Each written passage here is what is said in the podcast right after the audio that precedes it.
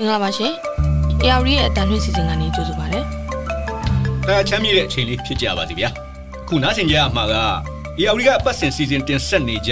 စနေသတင်းစကားဝိုင်းစီစဉ်ပဲဖြစ်ပါတယ်။ကျွန်တော်ကရဲနေပါကျွန်တော်နဲ့အတူကိုအောင်တီဟာနဲ့မတ်တစင်လိုင်းတို့ကူအောင်ပေါ့ကြမှာပါ။ဟုတ်ကဲ့မင်္ဂလာပါရှင်။မင်္ဂလာပါခင်ဗျာ။ဒီဘက်ကျွန်တော်တို့ရဲ့စကားဝိုင်းမှာပထမဆုံးအနေနဲ့တင်ပြဆွေးနွေးမယ့်အကြောင်းအရာကို ပန်းပန်တာရာဇဝတ်မှုလားလို့ခေါင်းစဉ်တက်ချင်ပါတယ်။တိကျပြီးတဲ့အတိုင်းပြီးခဲ့တဲ့ဇွန်လ19ရက်နေ့မတရားဖမ်းဆီးခံထားရတဲ့ဒေါအောင်ဆန်းစုကြည်ရဲ့မွေးနေ့မှာပန်းပန်သူတွေပန်းရောင်းသူတွေပန်းကင်လာသူတွေကိုစစ်တပ်ကယာနဲ့ချီပြီးဖမ်းဆီးခဲ့ပါတယ်။တချို့ကိုပြန်လွှတ်ပေးခဲ့ပေမဲ့တချို့ကပုံမှန်905ကကြီးလို့ရာဇဝတ်မှုတွေနဲ့တရားစွဲခံရပွဲရှိနေပါတယ်။အဲ့ဒီအကြောင်းမတ်တစလန်က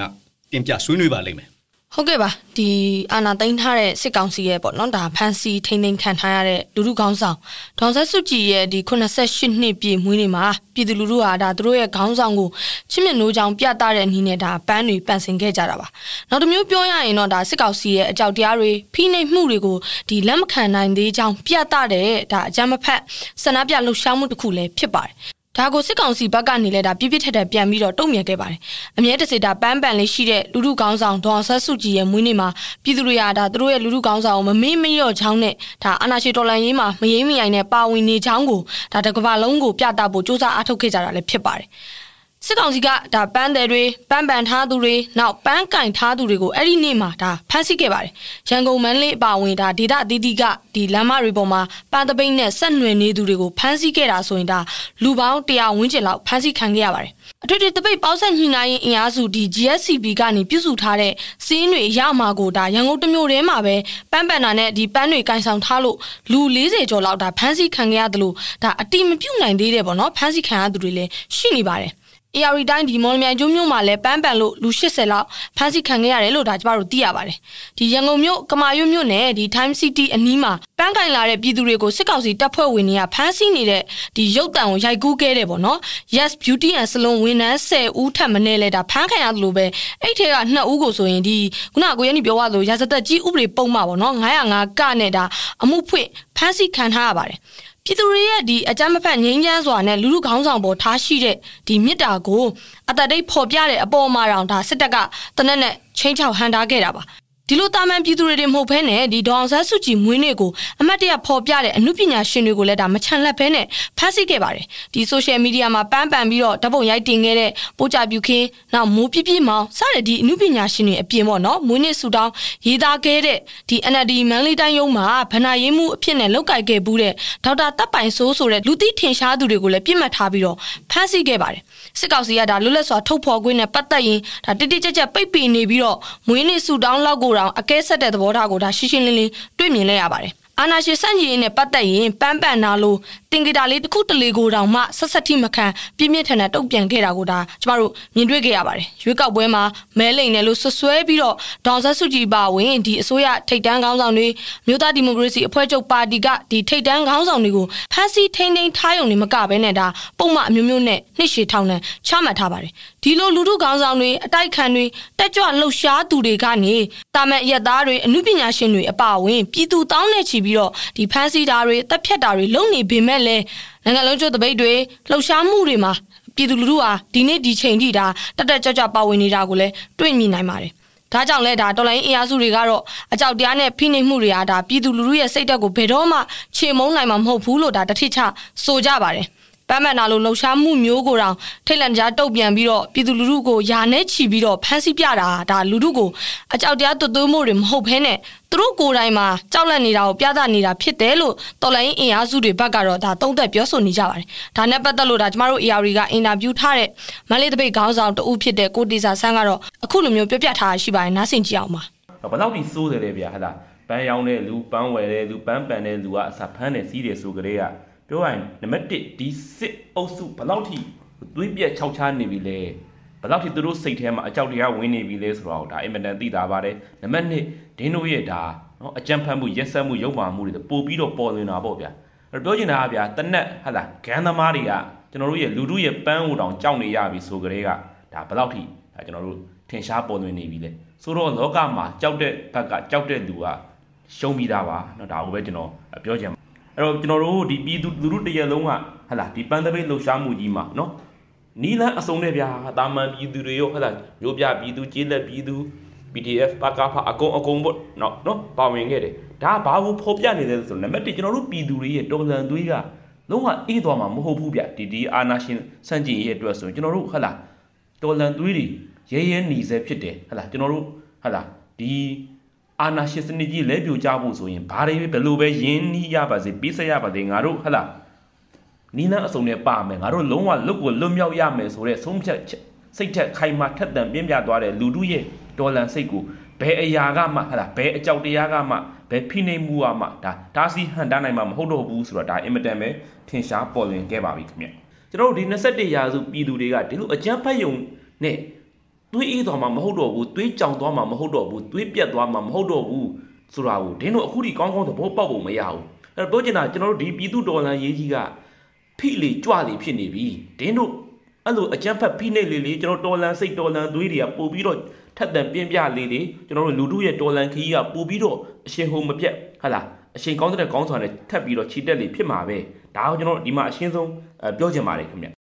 ပန်းမန်နဲ့ဆိုတာကတကယ်တော့ဗောနော်ဒါဘသူကမှမထိကြိုက်တဲ့လွတ်လပ်တဲ့လူတဘာဝတစ်ခုဖြစ်ပြီးတော့ဒါကိုဖမ်းဆီးတာကတော့ဒါစစ်တပ်အာဏာတည်မြဲနဲ့ပတ်သက်ရင်ဘလို့လူခွင့်ရေးမျိုးကိုမစိုးချိုးဖောက်ဖို့ရှိနေတယ်ဆိုတာကိုဒါပြသနေပါတယ်စစ်ကောင်စီရဲ့ဒီဝါရဖြတ်နိုင်ငံပိုင်မီဒီယာ MOI ကတော့ဒီဇွန်လ19ရက်နေ့ကလူမှုကွန်ရက်ပေါ်မှာပတ်မှတ်ထားတဲ့ပုံတွေနဲ့ဝင်းနစ်ဆူတောင်းပေးတဲ့ post တွေဒါရေးသားမျှဝေခဲ့ကြလို့ပြည်သူ29ဦးကိုဖမ်းဆီးပြီးတော့အမှုဖွင့်အရေးယူထားတယ်လို့ထုတ်ပြန်ထားပါတယ် စစ်ကောင်စီကဒီအာဏာရှင်စန့်ကျင်လှုပ်ရှားမှုလို့ယူဆတဲ့အကြောင်းအရာတွေကိုထပ်ဆင့်ဝင်မျှတာတွေအားပေးကူညီတာတွေလုပ်ခဲ့ရင်အကြမ်းဖက်မှုတိုက်ဖျက်ရေးဥပဒေပုံမှ52ကနောက်ရာဇသက်ကြီးပုံမှ114ကကြီးနဲ့ဒါပုံမှ905က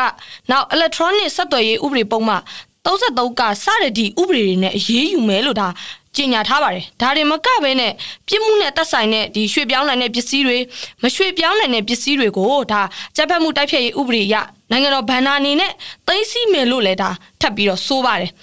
အခုလိုအတိုက်ခံကောင်းဆောင်ဒေါ်ဆဲစုကြည်ရဲ့ဒါမွေးနေ့အနေနဲ့ပန်းတွေပန်းတဲ့သူတွေမွေးနေ့ဆူတောင်းတင်တဲ့သူတွေကိုလည်းဒါအလားတူပဲချိတ်ချောက်ဖမ်းခဲ့တာဖြစ်ပါတယ်ဆရာနာရှိအုပ်ချုပ်နေတဲ့ဒီအာနာသိန်းနှစ်ကျော်ကာလအတွင်းမှာစစ်ကောင်စီရဲ့နှုတ်ကထွက်သမျှနဲ့ဒီလက်ထဲကအမိန့်တွေကသာဥပဒေဖြစ်နေပြီးတော့အဲ့ဒီလိုလိုရာဆွဲဥတွေတွေနဲ့ပဲဘလို့ကိစ္စလေးကိုမဆိုတာထီယာဆိုင်ဖက်စီနေတော့တာပါပဲ တော်လိုင်းရေးရတာနှစ်နှစ်လဲကြော်ခဲ့ပြီးချေချောင်းမှုတွေဖက်စီမှုတွေနှိပ်စက်တပ်ဖြတ်မှုတွေ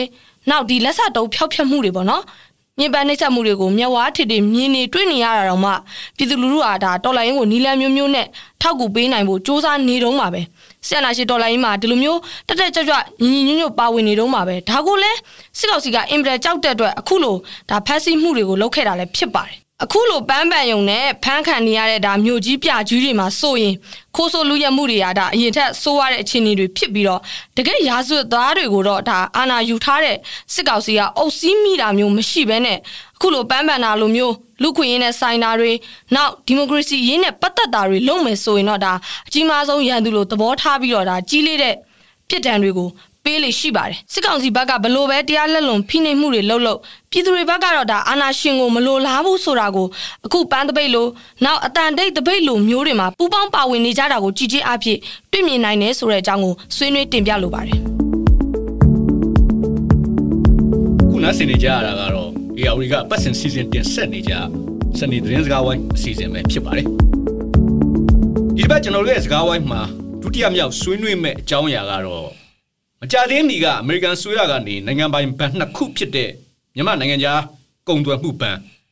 MFTB နဲ့မြန်မာယင်းနှမြုံနှံမှုနဲ့ကုတန်းရောင်းဝယ်ရေးဘဏ် MICB တို့ကိုနာမည်ပြည့်စီရင်သွင်းပြီးပိတ်ဆို့တန်ခတ်ခဲ့တာကြောင့်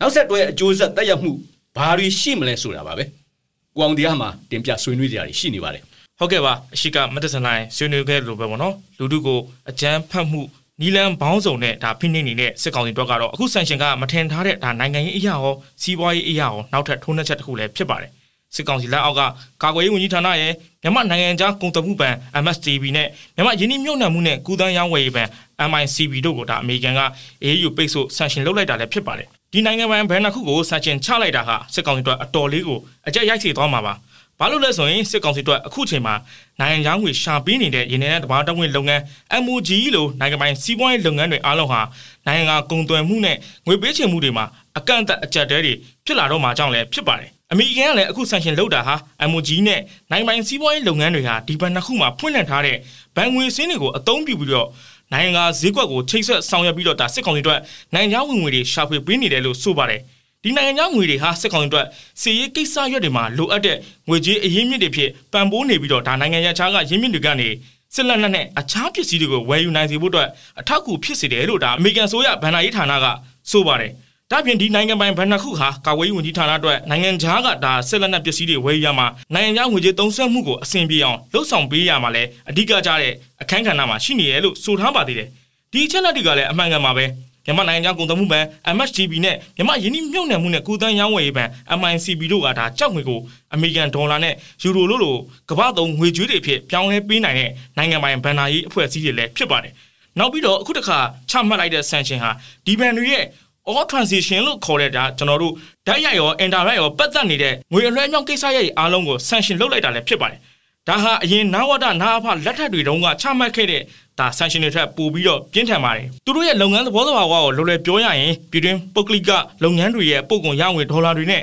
နိုင်ငံပိုင်လုပ်ငန်းတွေကနိုင်ငံကုမ္ပဏီတွေနဲ့ပူးပေါင်းလုပ်တဲ့လုပ်ငန်းတွေကရတဲ့အကျိုးမြတ်နိုင်ငံငွေတွေကိုဒီဘန်တွေကိုရောက်တာပါအခုဆက်အောင်တိုင်းပြီးနောက်ပိုင်းမှာဆိုရင်ဒါပို့ကုန်ရငွေဒေါ်လာတွေရဲ့65ရာခိုင်နှုန်းကိုသတ်မှတ်ထားတဲ့ငွေလဲလှယ်နှုန်းတိုင်းဖြတ်ယူပြီးတော့လုပ်ငန်းတွေကိုမြန်မာကြောက်ငွေပြန်ထုတ်ပေးတာလည်းဖြစ်ပါတယ်အခုဒီနိုင်ငံပိုင်ဘဏ်တစ်ခု session ထိတာဟာ ပုတ်တိကအတိုင်းဝိုင်းဘက်ကိုတက်ရောက်မှုတိတ်မများနိုင်ဘူးလို့စီးပွားရေးလုပ်ငန်းရှင်တွေကပြောကြပါတယ်သူတို့ရဲ့ပတ်စံတွေကဒီဘဏ်တွေမှာတိတ်မရှိပဲတော့နောက်ပြီးတော့အခုနောက်ပိုင်းမှာနိုင်ငံကုန်သွယ်မှုပေးချေတဲ့ခါမျိုးမှာတခြားသောပုတ်တိကဘဏ်ကြီးတွေနဲ့နိုင်ငံဘဏ်တွေကိုအသုံးပြုပြီးလှုပ်လာလာကြောက်လို့လည်းဆိုပါတယ်နိုင်ငံပိုင်စီးပွားရေးလုပ်ငန်းတွေတော့ကတော့ပုတ်တိကလုပ်ငန်းတွေလိုပဲတခြားဘဏ်တွေစီကိုလွှဲပြောင်းလက်ကွန်ဖို့ကတိတ်မလွယ်ပါဘူးအခုလိုအရေးယူပိတ်ဆို့ခံရတာကြောင့်ဒါ MSDB ရော MICB ရောပါနိုင်ငံစီးပွားရေးလုပ်ငန်းတွေနဲ့ဒေါ်လာပေးချေမှုအလုံးကိုလှုပ်ဆောင်နိုင်တော့မှလည်းမဟုတ်ပါဘူး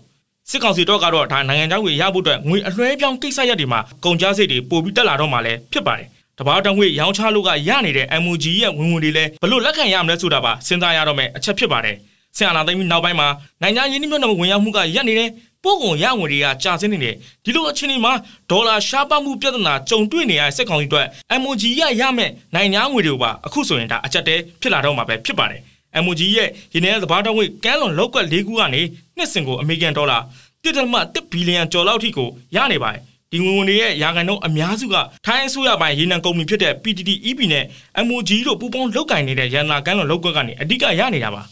အခုကတော့မြန်မာနိုင်ငံခြားကုန်သွယ်မှုဘဏ် MSTV ဆန်ရှင်ထိတော့ဒီလောက်ကကရနေတဲ့ MOG ရဲ့အကျိုးမြတ်ဝင်ငွေတွေဟာဒီဘဏ်ကိုတိုက်ရိုက်အလွှဲပြောင်းမလုပ်နိုင်တော့ဘူးဆိုတော့စစ်ကောင်စီတို့နိုင်ငံခြားငွေရဖို့အခက်အခဲတွေပိုဖြစ်လာတော့မှလည်းဖြစ်ပါတယ်တရုတ်နိုင်ငံကိုတောင်းငွေရောင်းနေတဲ့ရှေ့သဘာတောင်းငွေကမ်းလွန်လောက်ကက MOG ရဲ့အကျိုးမြတ်ရငွေအမေရိကန်ဒေါ်လာတန်း200လောက်ဆိုရင်လည်းဒါဥရောပသမဂ္ဂ EU ရဲ့ EU ပိတ်ဆို့ခံရမှုကြောင့်ဒါစစ်ကောင်စီကိုမရောက်တော့ဘဲနဲ့အာသာအကောင့်လို့ခေါ်တဲ့တိကျဘဏ်စင်းအကောင့်ထဲမှာထိမ့်သိမ်းခံထားရပါတယ်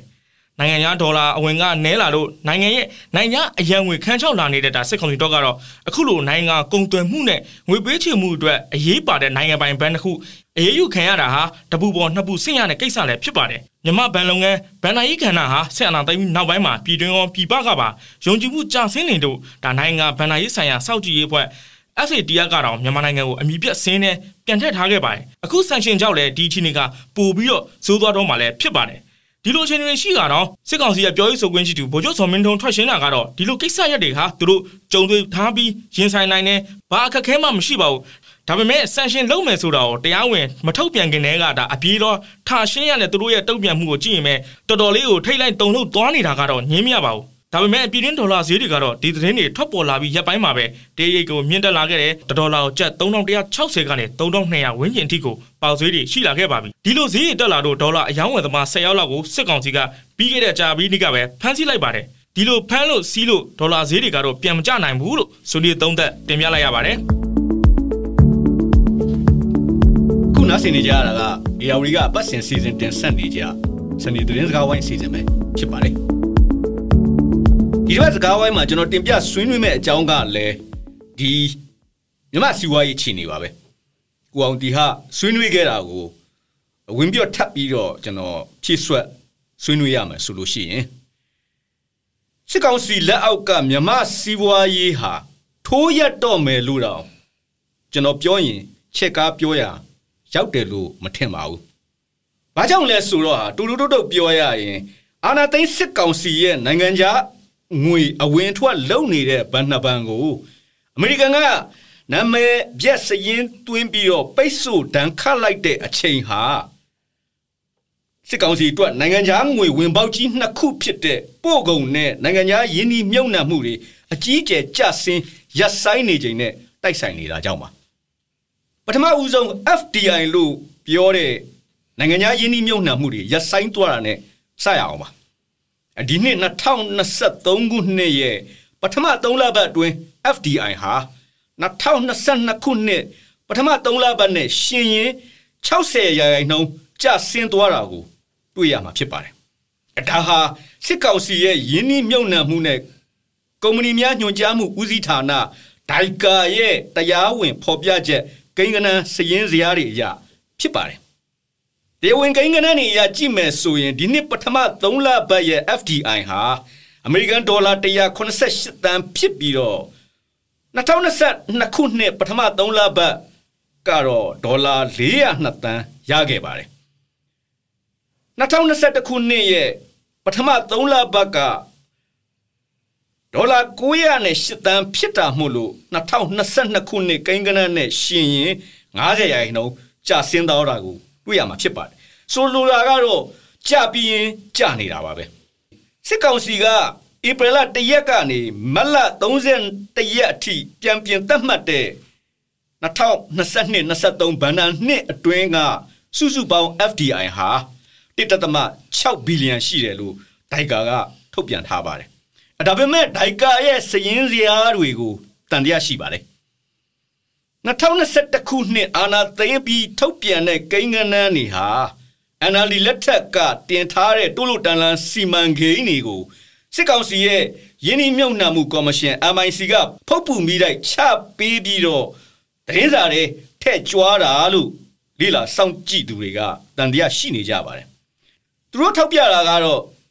အလန်ဂျီကနေပြီးတော့ရက်စစ်ထုတ်မဲ့စီမံကိန်းနှစ်ခုဖြစ်တဲ့ တိုယိုထိုင်းရဲ့အလုံးဓာတ်အားပေးစက်ရုံစီမံကိန်းနဲ့တရုတ်နဲ့လုံမဲ့ ARV တိုင်းမီလင်းကြိုင်ဓာတ်အားပေးစက်ရုံစီမံကိန်းနှစ်ခုပေါင်းဒေါ်လာဘီလီယံချီတဲ့ယင်းနှိမြုပ်နှံမှုတွေကိုစစ်ကောင်စီကခွင့်ပြုလိုက်တယ်လို့ဆိုပေမဲ့မြေပြင်မှာဘာမှမလုပ်ကြဘူးလို့ဆိုကြပါတယ်။ NLD အစိုးရလက်ထက်စတင်လက်ပတ်ခဲ့ပြီးတော့အာဏာသိမ်းပြီး2021ခုနှစ်ဒီဇင်ဘာလမှာရပ်ဆိုင်းသွားခဲ့တဲ့စီမံကိန်းပေါ့ဗျာ။ ပြောရရင်ဒီနှစ်အတွင်း LNG တင်မော်ကြီးပြန်ထွက်သွားခဲ့တဲ့နောက်ပိုင်းမှာဘလို့စီမံကိန်းကြီးမျိုးမှဝင်ရောက်ရင်းနှီးမြှုပ်နှံတာမလုပ်တော့ပါဘူးလက်တလောဆိုလာစီမံကိန်း6ခုကိုတင်ဒါနိုင်ထားတဲ့တရုတ်ကုမ္ပဏီကစင်ကာပူမှာသွားပြီးတော့မှတ်ပုံတင်ပြီးစင်ကာပူယင်းနှိမ့်မြုံနှံမှုအနေနဲ့လောက်ခဲ့ပေမဲ့လည်းတရုတ်နိုင်ငံကဘဏ်တွေကငွေထုတ်မချီးလို့ရပ်နေကြောင်းလည်းသိရပါတယ်။ ယင်းနှိမ့်မြုံနှံမှုတွေထဲမှာအများဆုံးပမာဏဖြစ်တဲ့စွမ်းရည်စီမံကိန်းတွေလက်တွေ့ဖြစ်မလာတာကတော့မြက်ဝါထင်တယ်မှာပဲ။လက်တွေမှာလည်းအာနာသိမ့်ပြီးကြတဲ့ကဒေါ်လာတန်းရာချီပြီးရတဲ့နိုင်ငံခြားယင်းနှိမ့်မြုံနှံမှုကြီးကြီးမားမားဘာမှမလာတော့ပါဘူး။တိုးတက်ပြီးသားဒါမှမဟုတ်ရင်တိုးတက်တဲ့နိုင်ငံတွေမှာ FDI နိုင်ငံခြားယင်းနှီးမြုပ်နှံမှုကိုနိုင်ငံစီးပွားဖွံ့ဖြိုးရေးအတွက်အရေးထားနေချိန်မှာတောင် မြန်မာလိုစင်းရဲမွဲတည်တဲ့နိုင်ငံမှာ FDI မလာတော့ရင်တော့ပွဲပြီးပြီလို့ဆိုရမှာပါ။ Now နိုင်ငံခြားဝင်ငွေရလန်းတပေါက်ဖြစ်တဲ့ပို့ကုန်ကဏ္ဍကိုကြည့်ရင်လည်းအကြီးကျယ်စောက်ထိုးဆင်းနေတာကိုတွေ့ရမှာဖြစ်ပါတယ်။လက်တလောကိုပဲစစ်ကောင်စီရဲ့စီးပွားရေးနဲ့ကုတန်းရောင်းဝယ်ရေးဝန်ကြီးဌာနကတရားဝင်ကိန်းဂဏန်းတွေကိုပဲကြည့်ကြရအောင်ပါ။2022 23ခုနှစ်ရဲ့ဧပြီလ1ရက်ကနေပြီးဇွန်လ2ရက်အတွင်းပို့ကုန်ဝင်ငွေဟာ ပြီးခဲ့တဲ့နှစ်ကာလတူနဲ့နှိုင်းယှဉ်ရင်ဒေါ်လာတန်း600ကျော်ကျဆင်းသွားတာတွေ့ရမှာဖြစ်ပါတယ်။ဒါကြောင့်ကိုပဲစစ်ကောင်စီစီဝါကူတန်းဝင်ကြီးဦးအောင်နိုင်ဦးကပို့ကုန်လုပ်ငန်းရှင်တွေကိုခေါ်တွေ့ပြီးအပြေရှာကြတယ်လို့သိရပါတယ်။အပြေကတော့ရှင်းပါတယ်။စီဝါကူတန်းရဲ့မူဝါဒအရပို့ကုန်ဝင်ငွေရဲ့65ရာခိုင်နှုန်းကိုဒေါ်လာ2100ကျပ်ဈေးနဲ့စစ်ကောင်စီကဖြတ်သိမ်းပြီးတော့35ရာခိုင်နှုန်းကိုပဲ ပြင်ပပေါက်ဈေးနဲ့လဲရလို့ကုန်တယ်ဒီအမျက်မထွက်တော့ပဲနဲ့အလုပ်ငန်းတွေရှော့ချကြတချို့ဆိုလုပ်ငန်းတွေဆက်မလုပ်ဖဲရပ်နေတာကြောင့်ပါအဒီလိုစစ်ကောင်စီကကုန်တယ်တွေစီကနေပြီးတော့နိုင်ငံခြားဝင်ငွေတွေကိုလယ်ပင်းညှစ်ယူပင်မဲ့ကုန်တယ်တွေလိုအပ်တဲ့နိုင်ငံခြားငွေကိုလူတလောက်ပြန်မရောင်းပေးနိုင်ပါဘူးနိုင်ငံခြားရန်ငွေကိုစစ်ကောင်စီကချွေချွေတာတာနဲ့သုံးစွဲနေရတယ်လို့ ရောင်းပေးပြန်လဲနီးစက်ရခရိုနီကိုပဲရောင်းပေးတယ်ဆိုတော့ကကုန်တယ်တွေဖို့တွင်းကုန်အတွက်လိုအပ်တဲ့နိုင်ငံခြားငွေကိုပြင်ပပေါက်ဈေးနဲ့ပြန်ဝယ်နေရတာကြောင့် foreign exchange exposure လို့ခေါ်တဲ့နိုင်ငံခြားငွေလဲလှယ်မှုမှာမိအေးနှစ်ခါနာနေရတာပါစစ်ကောင်စီရဲ့တတ်မှတ်ချက်2100ကနေပြင်ပပေါက်ဈေးပိုကွာဟလေကုန်တွေကပိုရှုံးလေပါပဲဆိုတော့ရှုံးမဲ့စီးပွားရေးကိုဘယ်လုပ်ငန်းရှင် ဘယ်စီးပွားရေးသမားကမှဆက်မလုပ်ချင်ကြတော့ပါဘူးဒါတဘာဝပါပို့ကုန်ကဏ္ဍရဲ့ထိတ်ဆုံးဖြစ်တဲ့တဘာဝဓာတ်ငွေရောင်းရငွေဆိုရင်လေကိုအောင်တရားဆွေးနွေးသွားတယ်လို့မျိုးပဲနိုင်ငံခြားကုန်သွယ်ရေးနဲ့ကုတန်းရောင်းဝယ်ရေးဘဏ်နှစ်ဘဏ်ကိုနံပါတ်ပြတ်စရင်အရေးယူပိတ်ဆို့ခံထိတာမဟုတ်လို့အရင်လိုထိုင်းစီကနေငွေလွှဲပြောင်းရယူဖို့ခတ်သွားပြီးတော့နောက်တနည်းကြံဖန်ရတော့မှာဖြစ်ပါတယ် အဲဒီနောက်တနည်းကလည်းဘလောက်ရည်ရှည်ခံမလဲဆိုတာအာမမခံနိုင်ပါဘူးဆိုတော့ဒီလိုနိုင်ငံခြားဝင်ငွေတွေကျဆင်းလာပင်မဲ့နိုင်ငံခြားငွေအထူးသဖြင့်ဒေါ်လာနဲ့ဝယ်ရတဲ့လောင်စာစီဓာတ်စီစောင်းစီစေဝါစတဲ့အရေးကြီးလူသုံးကုန်ပစ္စည်းတွေကပြန်ဝယ်ပြီးတော့တွင်းနေရတာမဟုတ်လို့စစ်ကောင်စီလက်ထက်ကနိုင်ငံခြားအရန်ငွေလုံပါပါနေတဲ့အရှိန်ဟာပို့ပြီးတော့မြန်လာတဲ့ကိန်းစိုက်နေပြီလို့ပြောရမှာပါ အဒီနေရာမှာမနှစ်တုန်းကဇူလိုင်မှာပြည်တွင်းပြည်ပကုမ္ပဏီတွေပြည်ပဘဏ်တွေနဲ့ဗန္ဒာရေးအဖွဲ့အစည်းတွေကနေယူထားတဲ့ချင်းငွေတွေပြန်မပေးဘဲရပ်ဆိုင်ထားဖို့စစ်ကောင်စီဘိုးဘဏ်ကညွှန်ကြားခဲ့တာကိုတတိရကြအောင်မှာပါ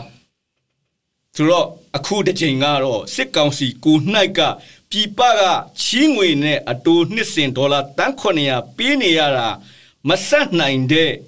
ဒီဝါလီခံရမယ့်အခြေအနေကိုပတ်ပင်းကြုံနေရပြီလို့ သုံးသက်ဆွေးနွေးရင်းနဲ့ကျွန်တော်တို့ရဲ့စနေသတင်းစကားဝိုင်းအစီအစဉ်ကိုအီမာရင်မဲရန်နာခွင့်ပြုပါခင်ဗျာအစီအစဉ်ကိုအစဆုံးနားဆင်ပေးခဲ့ကြလို့အထူးကျေးဇူးပါရှိတဲ့ဘက်ဒီချိန်မှာပဲပြန်ဆောင်ကြအောင်မယ်နော်